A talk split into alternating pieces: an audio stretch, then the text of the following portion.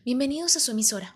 Y como siempre, estoy encantada de recibirlos en esta semana en la cual vamos a hablar sobre el maravilloso libro del actor George Orwell. Esta semana la hemos titulado Viviendo la historia. Comencemos.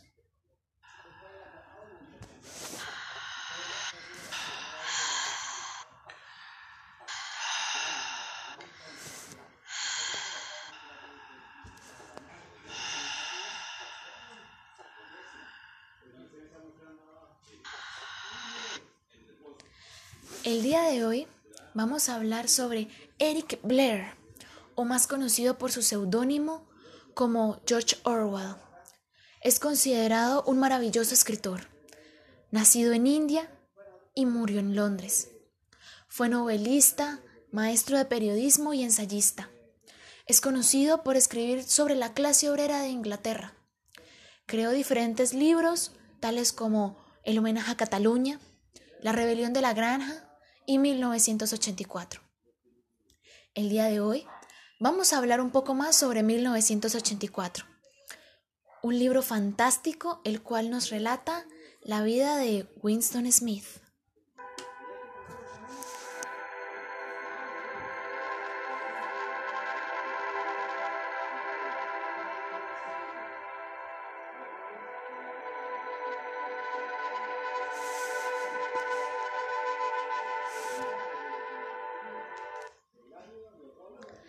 Winston Smith, un hombre de 39 años que vive en una sociedad opresora, que es vigilada las 24 horas del día. Los obligan a vivir en un pensamiento violento contra la hermandad, un partido opositor al partido local.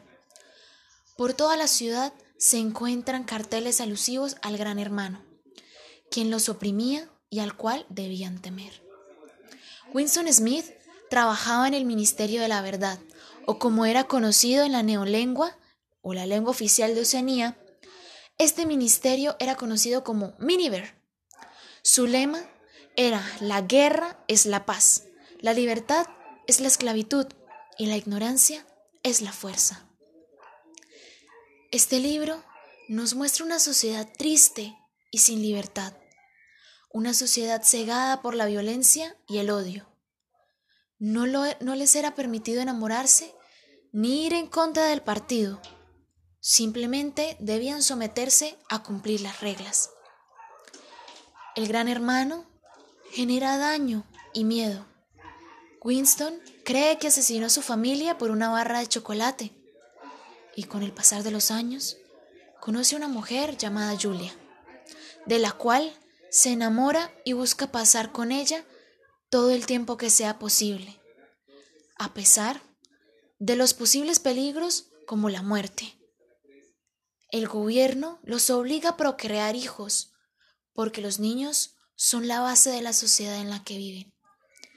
Este pequeño fragmento hace alusión a Alemania en la guerra, la cual Hitler generaba un pensamiento en los jóvenes de que las mujeres solo estaban para crear hijos, para que crecieran grandes y fuertes y pudieran pelear en la guerra. Y los hombres solo servían para ir a la guerra a pelear por su país. Continuando con el libro, luego de que los agentes de la verdad descubrieron la relación entre Winston y Julia, los atraparon y torturaron a Winston hasta que lo hicieron amar al gran hermano. La pareja se traicionó mutuamente para poder sobrevivir a la tortura, una tortura que traía ratas hambrientas, las cuales iban a comer su cara, algo bastante traumático. Al final de todo este dolor y sufrimiento, llega el momento que Winston esperaba a la hora de que una bala terminara con su vida.